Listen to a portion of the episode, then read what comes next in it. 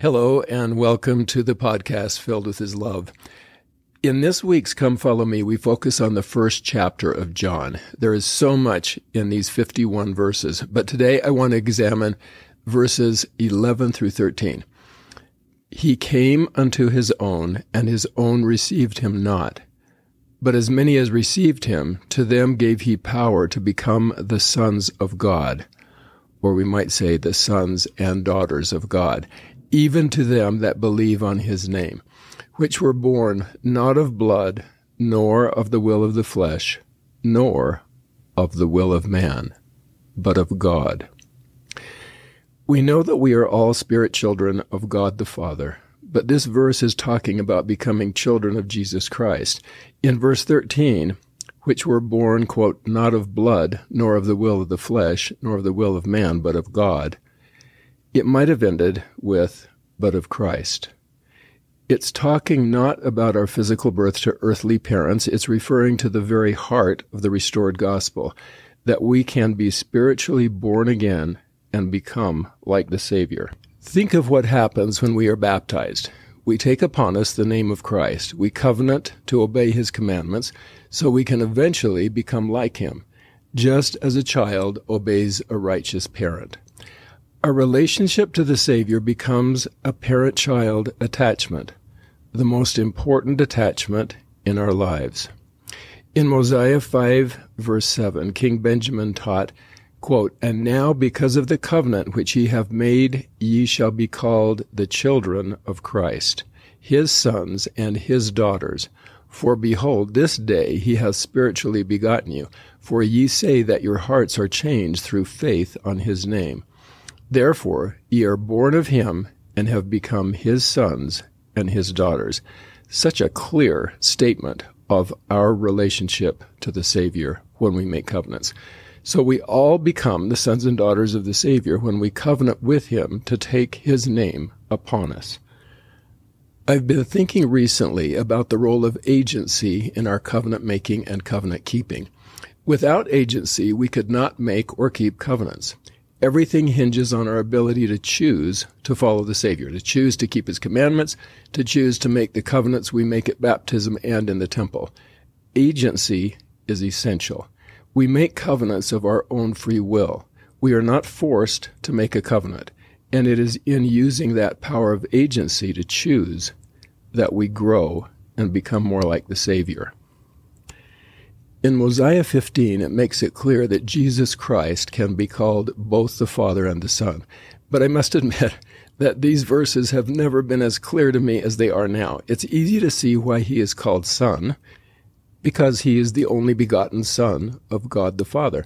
But it has never been quite as easy for me to see why he is also called Father. Here's what Abinadi said in Mosiah 15. Quote, I would that ye should understand that God himself shall come down among the children of men, and shall redeem his people. And because he dwelleth in flesh, he shall be called the Son of God. And having subjected the flesh to the will of the Father, being the Father and the Son. The Father because he was conceived by the power of God, and the Son because of the flesh, thus becoming the Father and Son. So Jesus can be called Father because he was invested with all the power of his Father, including immortality. He is the Father of heaven and earth because he was the Creator. And he can be called Son because he was born to Mary in the flesh. I like how Joseph Fielding McConkie and Robert L. Millet, in the doctrinal commentary of the Book of Mormon, explain this. Quote, Jesus Christ becomes the covenant father of all who receive and abide by the terms and conditions of the new and everlasting covenant, the fullness of his gospel. And it was with the physical formation of the heavens and the earth, so it is in regard to the human character and personality. Christ is the father of creationism, and through applying his atoning blood, men and women become new creations, quote, new creatures of Christ through the medium of the Holy Ghost. Now, what does all this mean for you and me? In my book, Filled with His Love, I assert that the quality of our relationship with God supersedes all other concerns we might have in life. That's why it's the first commandment. I draw upon the last two verses of Moroni 7. But charity is the pure love of Christ, and it endureth forever, and whoso is found possessed of it at the last day, it shall be well with him. Wherefore, my beloved brethren, pray unto the Father with all the energy of heart, that ye may be filled with this love, which he hath bestowed upon all who are true followers of his Son, Jesus Christ, that ye may become the sons of God, that when he shall appear, we shall be like him, for we shall see him as he is, that we may have this hope that we may be purified even as he is pure. Amen. Learning to love the Savior and his children as Christ loves us is our first and most important aim in life. Nothing else compares with this. And so, does that mean that I should go out and serve others so I can be more loving? Probably not. It means that I should be more loving so that I will want to go out and serve others more. It's an internal quality of being, and we cannot develop it by simply meditating on it or even by practicing it. It is a gift from God. That is why Mormon pled with his people to pray unto the Father with all the energy of heart, that they might be filled with this pure love. It is God that changes our heart. We cannot change our own heart. We cannot say to ourselves, I think I'll be more loving tomorrow, and expect some miraculous change of character to come over us. Being born of the Spirit is a rebirth that comes from God through the Holy Ghost. So when Mormon said, quote, that ye may become the sons and daughters of God, he was helping us understand that when we use our agency to make covenants with God and strive to keep those covenants, we will become children of Christ. That when the Savior shall appear, we shall be like him, because we will have learned to love as he loves. Only then can we be purified through his atoning power. Only then will we be able to truly see him because we will have become like him.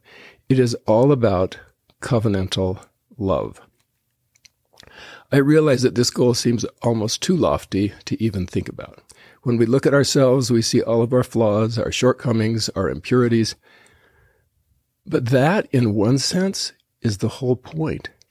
He's telling us that if we exercise our agency, if we use the very power he gave us to choose to make and keep the covenants we make with him, he will wash away all those shortcomings, flaws, and impurities. I really see this as the core doctrine of the restored gospel, the new and everlasting covenant. And it's my sincere hope that I can continue to pray, as Mormon asked, with all the energy of my heart, that I can be filled with his love, that through his atonement, I, along with my loved ones, can be made clean and one day dwell with him and his Father forever. Thanks for listening, and we will see you next time.